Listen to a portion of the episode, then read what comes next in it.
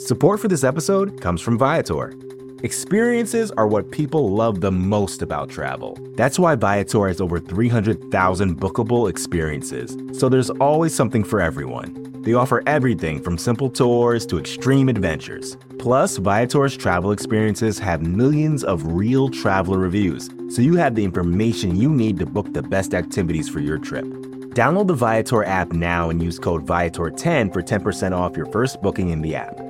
One app, over 300,000 travel experiences you'll remember. Do more with Viator.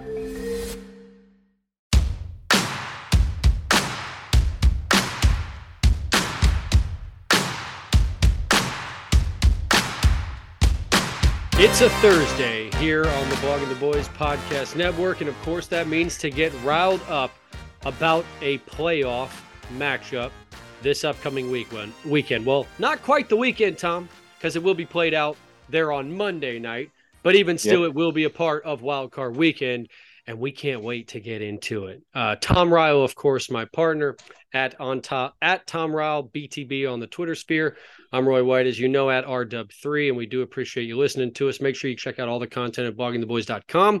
And of course, subscribe to that YouTube channel where we'll have all the po- pre and post game reaction to what goes down on Monday night. And Tom, boy, uh, if you've listened to this podcast at all, you saw this coming because Tom and I were talking about it before the season began.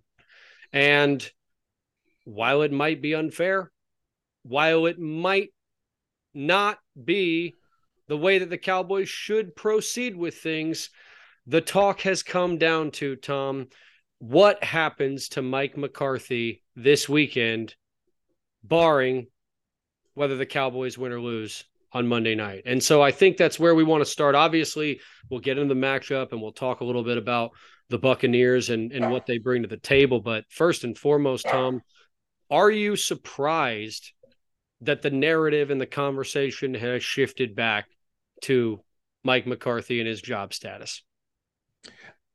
No, first off, because this is the Cowboys fan base and the Cowboys media. And it's just the most intense focus.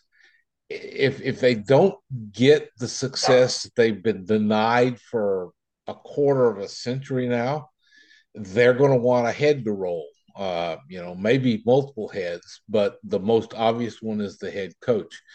Going into this season, people were already talking, as you said, that it was going to take success in the playoffs for Mike McCarthy to keep his job. And now here we are, and people are saying if the Cowboys don't win at least the first game against the Tampa Bay Buccaneers, then Mike McCarthy is going to be fired. Jerry Jones, when asked about Mike McCarthy's job status, just said flatly, no, he was not getting fired because of the outcome of the game. I, tend to believe Jerry, but a lot of people over the years have, you know, found that they don't always put credibility in everything he says. So, you know, we'll we'll go ahead and let them have their doubts. I just just to me, you look at, at the, the facts that are right out there. Two years in a row, he got 12 wins. That's hard for a team to do in the NFL. And you have to think that's at least partly because of what McCarthy has done. Countering that, if you look at the arc of this season, as you pointed out, you can kind of see how the narrative died down real fast and then started getting more fuel fed to the fire as the season went on. Yeah, you know? I'm glad you mentioned that because there was a point in time this season where I thought, hey, no matter where it goes from here, he's safe. I yeah. think there was an identifiable point, identifiable point in this season where it's like, well, I, I find it hard to imagine a scenario that, hey, if they do get to the playoffs playing as well as they appear to be on track for, there's not really a situation where he will be playing for his job in that playoff game. I I had gotten to that place at various points this season. But at the beginning of the year, I was adamant and we debated it very hotly as to whether or not that final game would be the nail in the coffin. Now, like, I, I don't know if, I mean, it's definitely not fair. Like, it's definitely not fair to evaluate him mm-hmm. on a one off game at the end of the season. But his predecessor was fired for not being able to take the next step to begin with himself. And mm-hmm. if I reflect on his tenure, he made the playoffs three times and won a playoff game in two of those appearances. Now, he wound up losing games that you remember very easily, and certainly one that came back this week as we all seem to go over the anniversary of the catch. I don't know about you. Mm-hmm. I uh I'm anniversaried out on it. I could Yep. I could afford to have that muted on this day. I need to remind myself next year that I'll just avoid the heartache of seeing that all over social media. But when I look at that example that Jason Garrett brought to the table, granted, it never came with back to back double digit win seasons, much less back to back 12 win seasons. So mm-hmm. perhaps that should be a part of the equation as well. But unfortunately, Tom, this is the NFL. This is the Dallas Cowboys, a rabid fan base, as you mentioned. And quite frankly, in terms of heads to roll, right? If they do lose this game, they might not even be able to fire their coordinators because they'll have already taken head coaching jobs elsewhere. As Dan Quinn and Kellen Moore both have had multiple head coaching interview requests from different teams well, in the NFL? I think right now it's just one apiece. I think the only ones that have been confirmed is uh, Quinn with Denver and Moore with Carolina. Okay. And I don't think either of them are necessarily going to get hired this year. Uh, I mean, I'm not saying mainly, again, I'm not really pointing to say like, hey, their heads could roll as although I guess it's worth having the conversation as to whether or not their heads would be enough if the Cowboys failed to win this game. But when I, you know, again, to how we got here, 12 wins sounds yeah. nice on paper, but we really need to go back and, and kind of break that down, right? Assess yeah. how we really feel about it because it's not about the wins that you have. It's about are you playing your best football when it matters? Mm-hmm. Would you agree? Yeah. And I think that is the real question. Uh, are they playing their best football when it matters? I think that pretty obviously the past three or four games, the answer is no. They haven't been playing their best football over that stretch. And it's probably going to be worth talking a little bit about what may be going on with that. But, you know, you look back, the first game of this season was the sky is falling because a, Dak Prescott got hurt, and B, he looked pretty crappy in that opener against these same Tampa Bay Buccaneers. Mm-hmm.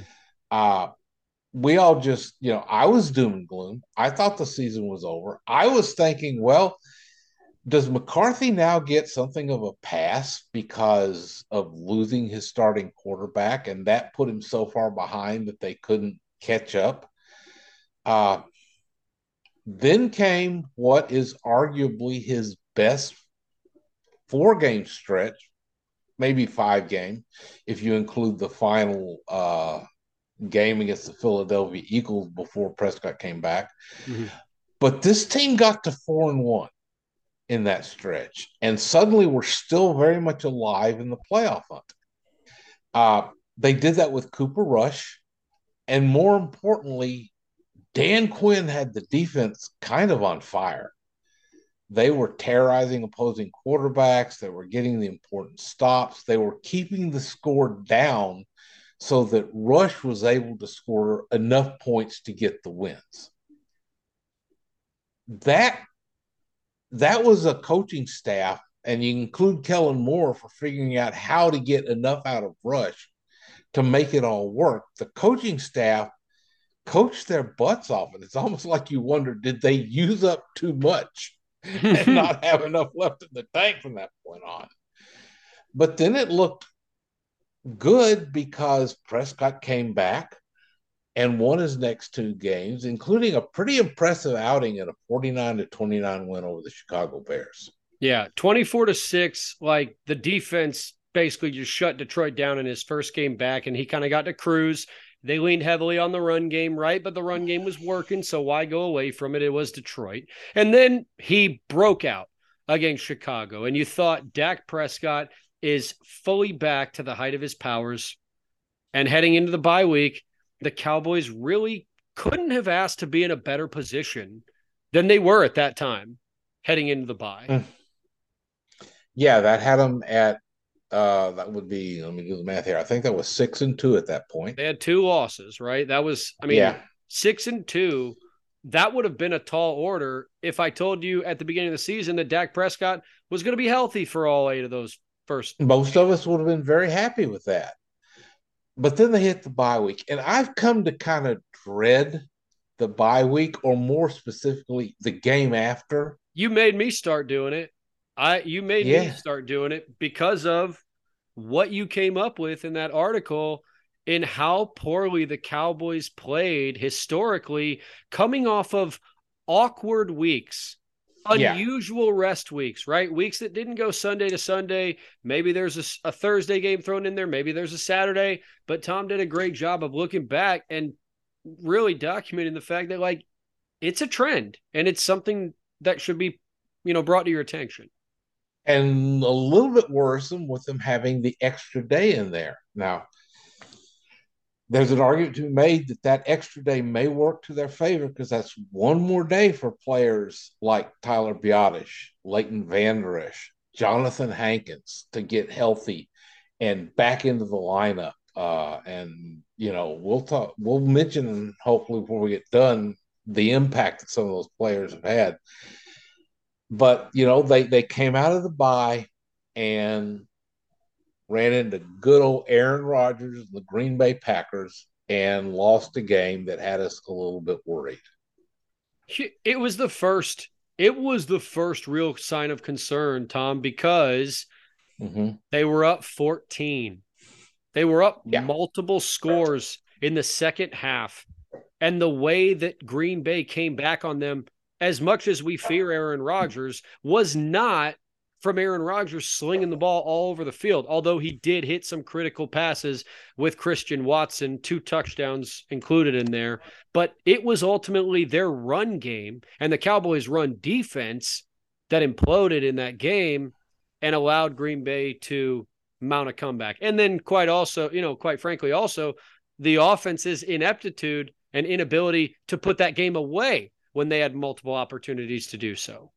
Yeah, it was it was the first time we saw the defense, as you said, really crack, and then the offense stumbled at just the wrong time, mm-hmm. and they wound up losing that game. That was an overtime game, I believe. Mm-hmm. So you know, boo, depression, worry, panic. Then it looked like they righted the ship because their best game of the season came after that when they just obliterated the Minnesota Vikings, who are now the number three seed in the NFC, and, and they whooped them 40 to 3 in, in a game that was it was just over almost as soon as it began. Uh, just a superb performance on on all sides and all phases of the game. And it looked like, okay, everything's fine. We're going to go they then they had uh, the 28-20 Thanksgiving game against the Giants. Okay, it was it was a division game, which is always tends to be a lot closer than you might expect. And don't forget the Giants are the number six seed this year. So they're having a good year. They're a much better team than I think anybody expected them to be at the beginning of the season, at least amongst us. Mm-hmm. you know, I, I didn't see that coming at all. Well, and the so, Cowboys, like that one, that game ended up being close. But remember, they took a 28 to 13 lead when mm-hmm. Peyton Hendershot scored with nine minutes to go in the fourth quarter. And the Giants scored their last touchdown in like the final 10 seconds, right? So yeah. that was a pretty like complete performance right off the heels of Yeah. what they did against the Vikings. But the one crack in that performance, right? The one thing people talked about and said, oh, we got to clean this up, Tom. Dak Prescott threw two interceptions in that game. Mm-hmm. and a theme that has become more and more common here late in the season. Now, were those yeah. both those interceptions his fault? I I don't Mm. recall that. I feel like one I of those was on him and one of them was not. Yeah. There But certainly way, been ga- that's yeah, how they there, went down. there there certainly have been some picks where Dak Prescott put the ball exactly where it needed to be, and it came off the receiver's hands and wound up getting picked. Um, and that's in you know you can go around and around with that argument, but that happens to all quarterbacks that throw a few interceptions during the season. It seems like uh, at some point they get a funny bounce or ricochet, and it, it winds up going in the interception column and against them. The next game against the Indianapolis Colts, when you look at the the score, you think, "Wow, they really beat them up."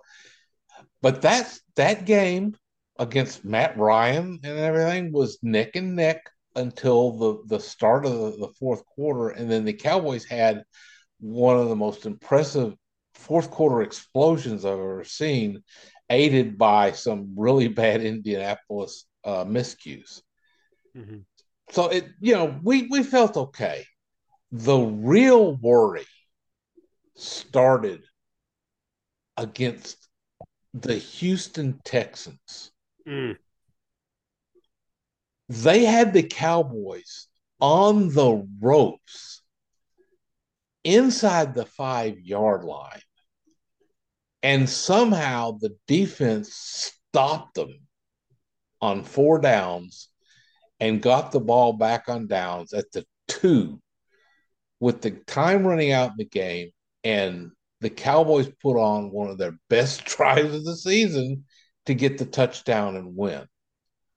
And we're all like, well, okay, a win's a win's well, yeah, no, a win is not always the same as all other wins. This was a win that should never have gotten to that point. It was embarrassed, embarrassing, and it just, you know, you thought, well, what happens when they play a good quarterback? And we found out the next weekend against the Jacksonville Jaguars, who are now in the playoffs in one of the oddest games to back into the playoffs uh, you've ever seen, where I think they didn't score, a, they didn't have a first down in the fourth quarter, and yet still came out and won the game because of a defensive score that put them ahead and gave them uh, gave them the fourth seed in the AFC. Yeah. But they are a better team, much better team than they were the year before. There's some good things happen there. And, you know, credit to Doug Pederson. He's righted the ship there and seems to have a little something going on in Jacksonville, which is great because we don't have to worry about them like we did when he was with the Eagles. Um. Introducing Royal Caribbean's newest ship, Icon of the Seas, the ultimate family vacation. The ultimate six slides, eight neighborhoods, zero compromise vacation. The ultimate never done that, can't wait to do it vacation. The ultimate chillin' by a different pool every day of the week vacation. This is the icon of vacations. Icon of the Seas, arriving in 2024. Book today. Come seek the Royal Caribbean. Ships Registry Bahamas. Does Monday at the office feel like a storm? Not with Microsoft Copilot. That feeling when Copilot gets everyone up to speed instantly? It's sunny again. When Copilot simplifies complex data so your teams can act, that sun's shining on a beach. And when Copilot uncovers hidden insights, you're on that beach with your people and you find buried treasure. That's Microsoft Copilot. Learn more at Microsoft.com/slash AI for all. Then the Eagles, right? And the Eagles and the Titans, while both wins, you know, unfairly perhaps criticizing the Cowboys, but they were against backup quarterbacks. Gardner that's Minshew huge. for the Eagles and Malik Davis for the Titans, who looked absolutely horrific. Uh, mhm. even when Dak Prescott threw the interception against the Titans, where they were up uh, seven, it was about it was ten to three, They were driving. You thought the Cowboys were going to put another three on the board, and instead Prescott throws the pick, and the Titans make it 10 6 going into halftime. And there was never a moment in that game that you felt like they were going to lose it. And yet they never really put their foot on the Titans' throats the way that they the way that I felt they should have, given the talent mm-hmm. disparity. Mm-hmm. There were so many injuries on the Titans side. Um, granted, they had everything to play for, but obviously, you know, that didn't work out for them. The Eagles game, somewhat, you know, I, I shouldn't take any credit away from them because they played exceptionally well in that game offensively outside of the turnover issues. But again, like it wasn't a convincing win against a, a, a team that they were favored against going in, right? And yeah, you you think that the defense could have shut down Gardner Minshew a little better. Now he's a pretty good for a backup quarterback. Let's face it. Yeah. Uh, you know, well, but the teams... next week he came out and he threw for like 200 yards against the Saints and they lost. So yeah, like I get it. And every backup's capable of a one-off, but damn it, why does that one-off always have to be against us? Yes, and you have to question if is it is it them or is it us? Yeah, and, and it's and then and the then, follow-up, the final game, makes you feel oh like it's God. Tom. I just I, I, have a hard time even thinking about that game uh, because it was so terrible. They tried to win uh, it. They wanted to win it. Even mm-hmm. when it they could have looked up at the scoreboard, it felt like and understood that the Giants are toast and they're locked in. They still played to try to win it, Tom. And I think they were yet, doing that because they have questions in their own head about their ability to turn it on when they need to. And and they could turn nothing on. It was the worst completion percentage of Dak Prescott's career. Uh, he they they had to try and rely on him because the running game was completely impotent and then he couldn't connect with with hardly any of his receivers uh, i think uh, both uh, michael gallup and noah brown got six targets apiece in the game and each had one reception something was wrong and and some of them were on the receivers. Some of them was Prescott was just missing badly, and he threw. In essence, he threw the same pick six twice. It's just the first time Kendall Fuller dropped it, and the second time in almost the exact same spot in an almost identical looking situation on back to back plays. Wasn't yeah. it? back to back it was and then he puts it right in fuller's arms and this time he just vaults into the end zone and at that point you were kind of like yeah this is this is toast we're done it's over and yeah i i just i don't know was something wrong now that gets into some interesting things that have been floating around out there have you noticed i don't know if you've noticed but they were doing very well by putting CeeDee Lamb in motion a lot, and they didn't seem to do that very much this game. There wasn't much play action. They didn't go with tempo. Those are all things that have seemed to work well for the offense, and for some reason, it was just gone. And that lead, gets you to thinking, well, how much of that is because of what happened on the offensive line? Tyler Biadasz went out against the, the uh, Titans, I believe was when he had to leave the game. Mm. And now they're they've got this jumbled line, people are out of place, plus Biadasz the signal caller. So maybe Kellen Moore didn't have a lot of faith in using all the tools he had because he wasn't sure his offensive line could handle it. As it turned out, they couldn't handle the basic stuff that, that they tried to run anyway. So that was a big thing. And then you have the defensive problems, and you have to remember Leighton Vander Esch has missed what like four weeks, three or four weeks. Mm-hmm. Well, guess who is normally the quarterback for the defense? Leighton Vander Esch. So having those two guys out seemed to maybe have really put this team in more of a bind. And then when you combine the the multiple injuries they've had uh, with the uh, the the losses at cornerback and stuff, you wonder how much were they just trying to see what they could make work with what they had without I don't know. It's it's it's very very confusing and it's very puzzling. So now it looks like they're getting those players back, like I mentioned. Uh, maybe they can right the ship, but it's well, it would have been so much better if they could at least have looked competent at times against Washington, and they basically didn't, except on one touchdown drive. Well, and that's just it, right? If Mike McCarthy had us feeling confident into this game with the 12 and 5 record in hand, I don't know if we'd be having this conversation. Mm-hmm. If these last few games had been healthy wins, I don't know if the national media is lapping this up as much as they are. But unfortunately, the Cowboys situation is a unique one they're going on the road against an opponent in Tom Brady who they've never beaten before, and yet they are three point favorites according to mm-hmm. Vegas. Mm-hmm. They are going yeah. up against a team that had a losing record this season. And all of that plays into the perception that, quite frankly, there's no reason the Cowboys shouldn't be prepared for this game, despite what we've seen the past few weeks. And if they are not, whose seat will or whose feet rather will that fall at? I think that's where i come back to my answer as to what i think will happen. Now i want to be clear. Should it?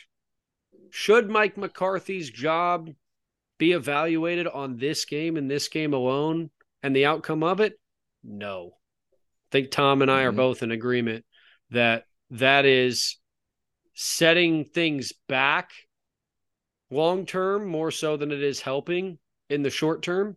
But we also understand how this media circus goes in these parts. And I mean, I know you say you do believe Jerry, but I don't believe him on everything. And yeah. I know that while he might be, you know, George Costanzaing me today, it's not a lie if I believe it. I also very much believe that Jerry Jones is always subject to change his mind based on the outcome and the circumstances. Yeah. So he can say all he wants right now because maybe he doesn't feel like they could or should lose. Yeah. But if, let's see how it the, goes come Tuesday night if that happens. If the Cowboys were to actually be blown out on Monday, maybe Jerry would waver, but I think it would take an absolute disaster on the field. Hmm. And I think at least part of it is because I, I do believe there's enough self awareness to realize that they set up this team to have problems back before the season ever started. It's, it's something we talked about back then, and they still are struggling with. That is, they didn't bring in talent at wide receiver until they finally caved and signed T.Y. Hilton, who is still playing less than 40% of the offensive snaps, which maybe they're holding him back to be kind of a surprise weapon.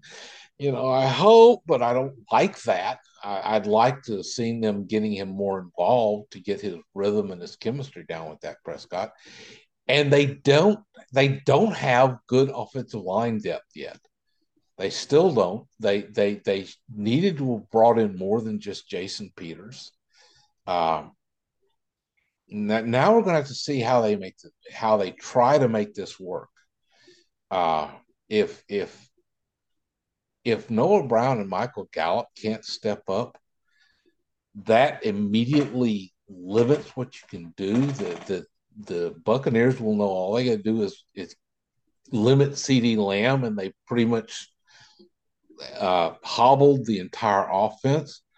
The running game, if it doesn't pick up, with maybe getting Biadasz back, you know, I, I don't see how the offense can put up enough points against a team that is led by Tom Brady.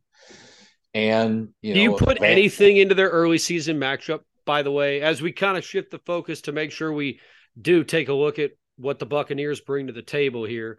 Um, do you put anything back on that week one matchup? Obviously, the Buccaneers wound up winning it 19 to 3. The only three points the Cowboys scored was on their first drive of the game, and then they're basically, you know, nothings after that. CeeDee Lamb, as you mentioned, they understood they needed to shut him down, and they did. 11 targets. He had just two catches in that game. Noah Brown actually led the way with five receptions, and the Cowboys mm-hmm. gave up 127 rushing yards to Leonard Fournette. Um, yeah. I mean, again, I'm reading all these numbers because, hey, I, I think they're interesting, but do they have any effect? Anything in your mind? Do they mean anything uh, going into this game on Monday?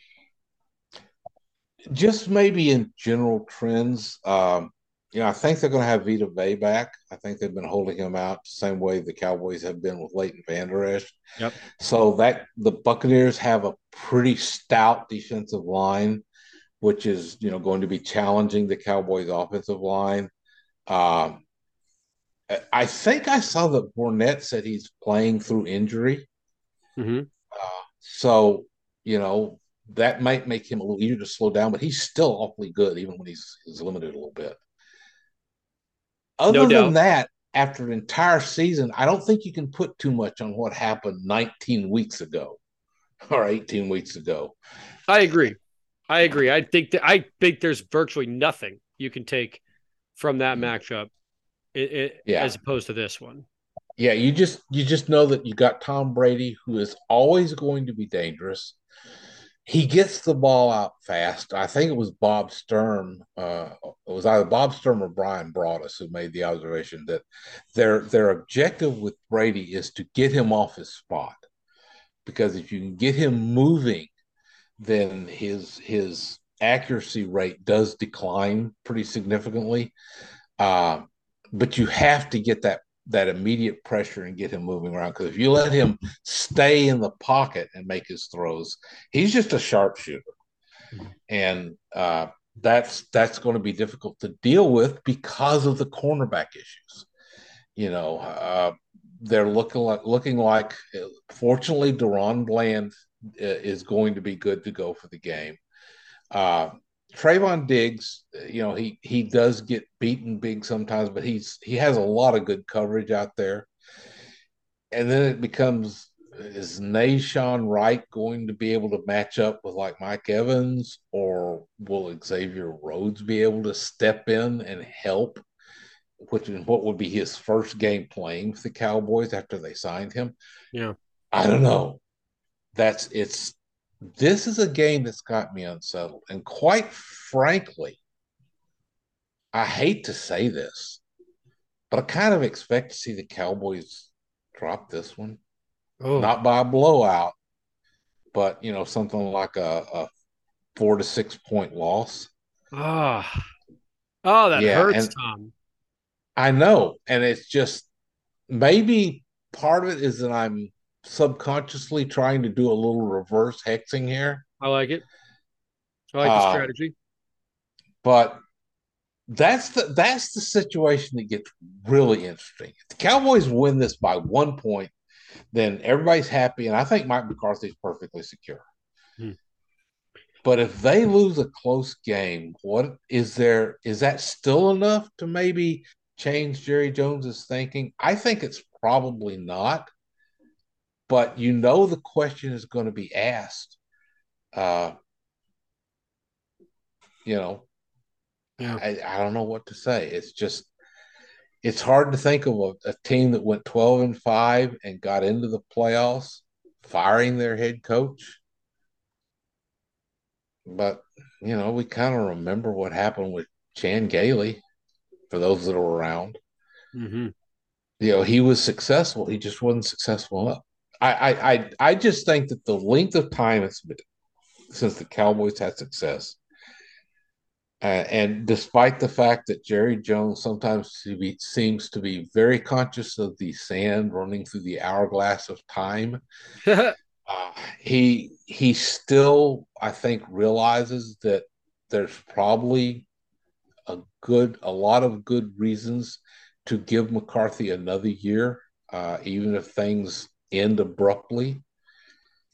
I, I not, don't don't mistake me. I am fully pulling for the Cowboys to win. I'll be cheering every good moment, and groaning every time mm-hmm. something goes bad, and hoping they pull this out one way or another. Oh, but, I mean, you don't have to justify it, Tom. We shoot you straight here on the Ryled Up podcast. We shoot you straight and we'll tell it to you like it is. We're not going to sugarcoat it.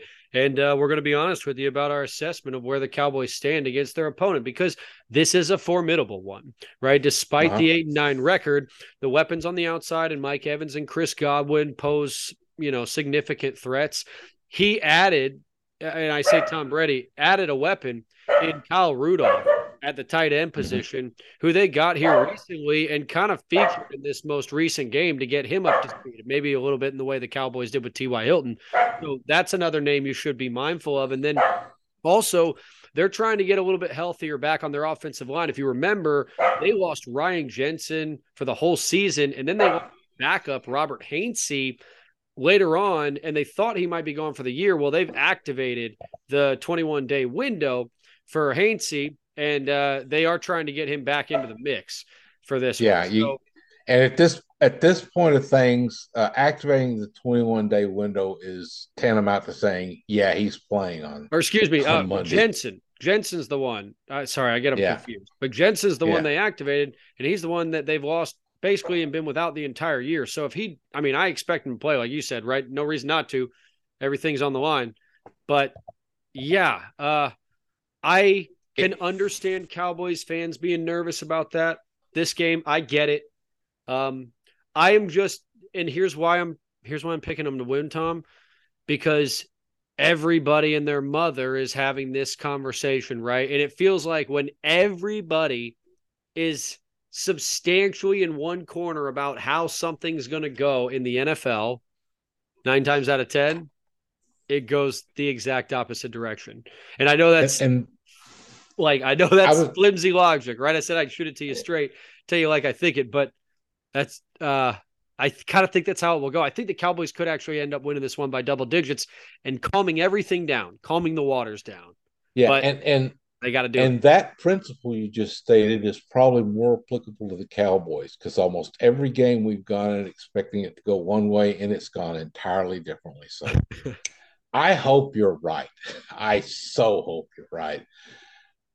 But we will see. Uh, well, we all do. I hope this time next week, Tom, we're talking about a matchup in Philadelphia as opposed to how the Cowboys are going to handle the offseason. Because if that happens, Tom, there's reason to start getting hype because the Cowboys won their last game against Philadelphia and the potentially next best team they could play is either a team they walloped 40 to 3 or a rematch with last year's opponent in the San Francisco 49ers. Oh, wouldn't that be fun, Tom? But uh, yeah. y'all stay riled up on the Cowboys. You make sure you check out the YouTube channel, Blogging the Boys, and make sure you hit up all that great content at bloggingtheboys.com. For Tom, I'm Roy. We'll see you next week. Let's go, Cowboys. Get us a playoff win.